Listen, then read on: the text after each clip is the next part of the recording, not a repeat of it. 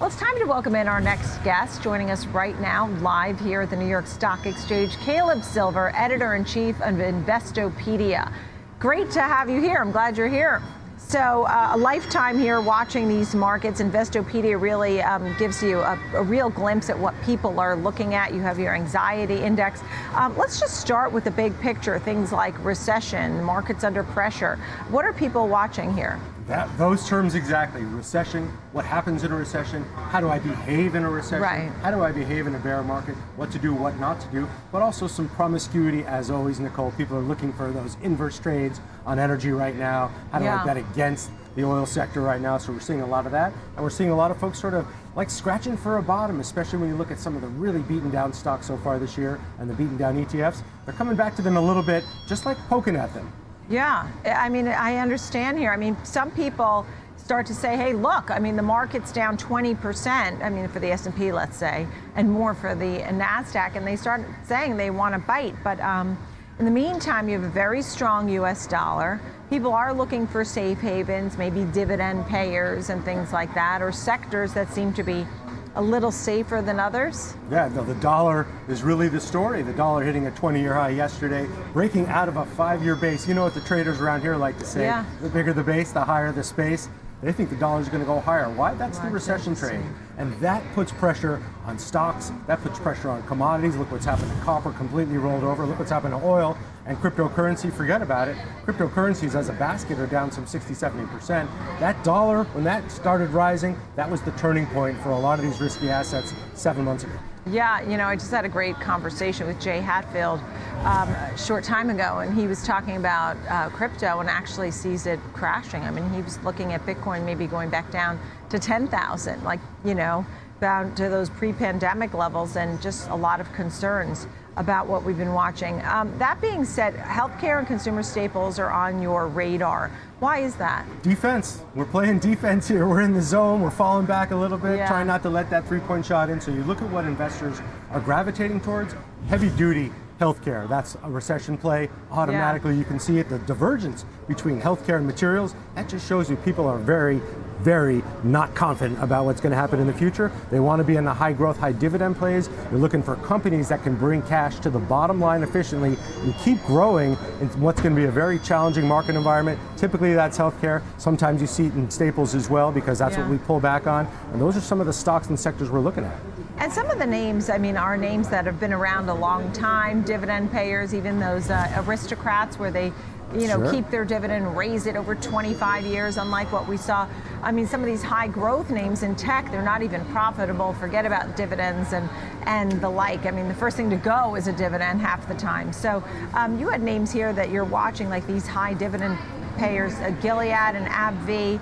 ConAgra and Molson. Are those good dividends for folks they to take pay, a look, look at? at the dividend yields, 4.75% for Gilead mm-hmm. Sciences. Company's still yeah. growing, got some stuff in the pipeline, able to bring the cash down to the bottom right. line. AbbVie as well. That sector's been pretty stable relative to the market in general. And then the staples, ConAgra, I'm looking at that. I'm looking at Molson Coors, TAP, one of the best tickers out there. Yeah, These companies pay dividends. They're going to grow. They are staples. Could be subject to some volatility, yeah. especially with the dollar. But that's kind of where the money's been gravitating if you look at it on an absolute basis. Everybody, as I was mentioning, those high flyers. I mean, that brings me to that ARK Innovation Fund that people got so excited about, and Cathie Wood has uh, been running in that, and obviously it's been hit hard. You also have fintech and cloud computing. Um, these were some very hot, exciting sectors. Complete burst. Now what? Yeah, you got to be wondering what if people are, people scratching. Asking? You yeah. got to be wondering if they're scratching for the bottom here. ARK, ARK K, that innovation fund from Cathie Wood, up 13% in the last few days. Huge rally yesterday right. as oil was plunging. That was rallying. The FinX, this is the global fintechs index, yeah. that was rallying a little bit. And Sky, the cloud computing uh, ETF, that was so popular, rallying a little bit. Is there a bottom coming to these? These are down right. like 50, 60, 70%. These are major crashes. And as you know, anything falls 50%, it takes 100% rally to get it back to par. Right. So a long way to go here, but maybe they're scratching for a bottom. Right. I mean, the, the technicals are so incredibly weak, but um, you know, we'll have to do some technical analysis on this crew, on this group to see if you have really the bottom formed, you know, do you have that support where it can really start to turn around? Because it's great to see big moves, as you're saying, you know, 13% in a short period of time, but you know, is it more volatility or will it head higher? And that's bull traps people, we like to call them. Are yeah, people falling into the bull true. trap and maybe a little bear market rally here? We're going to have to find out. Right, right. But there are a lot of exciting names in there. Tell me a little bit um, also about some of the big names that have done so well. You came up with this list that I think a lot of people are going to be scratching their heads.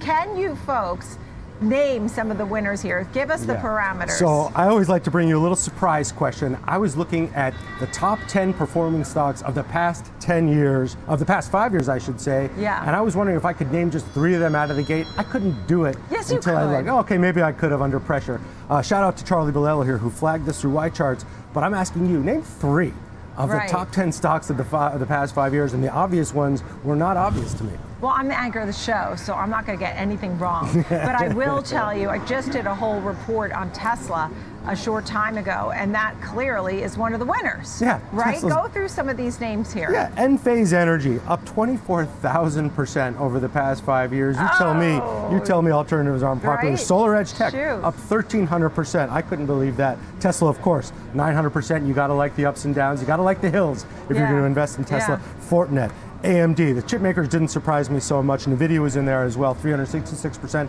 Etsy, though, Etsy up 445%. Best That's performing stock from 2016 to 2020 during the Trump administration. Go figure. ServiceNow, you see them all over the Golf Channel right now. And Cadence Designs, fascinating. And Generac holdings, those that uh, generator. Whenever we need a generator, that stock seems to be yeah. very well. Oh my gosh, this is so exciting. Etsy on there. I think a lot of do-it-yourselfers. People got really excited and started ordering all kinds of stuff from Etsy. I've never actually been on there, but. Um, what an exciting concept when you think about what goes on there. I'm not sure that anybody would have gotten these top performing 10 stocks over the past five years. It is hard to name these overall.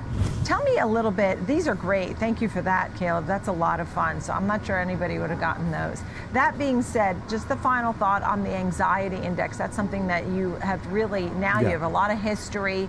Uh, what does it tell you? What, how are you interpreting the moves that you're seeing now? It is not screaming like a toddler in a toy store when it's time to go. It is pretty muted in some areas, particularly markets, but people are very anxious about their personal finances. They're mm-hmm. very anxious about the economy. So that anxiety index is spiking, not in the markets area where I think people are just used to this downbeat almost every single day for the past five or six months right. about where the market's going. They have a pretty good idea of where it's going to be. We survey them every two months, but they're worried about their own personal finances. They're worried about rising credit. They're wondering where to put money to protect it because they right. just don't feel the returns are going to be there the rest of the year, and they probably might be right. Yeah, I mean, so 2020 obviously is the pandemic.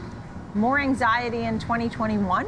Yeah, well, especially as we got into some of those doubts about the recovery, and there was the on again, off again COVID scares. Were we going back into it? So the anxiety things, index right. measures terms around investing, but also around finance and the macro economy. Yeah. It spikes for different reasons. Right now, it's a little muted, but what people care about is what's happening internally, their own personal uh, economy, so to speak. Yeah, this was great. A lot of fun. Always a lot of uh, fun facts, important ones, and statistics that uh, will be watching. Caleb, always glad you're able to come in and see us.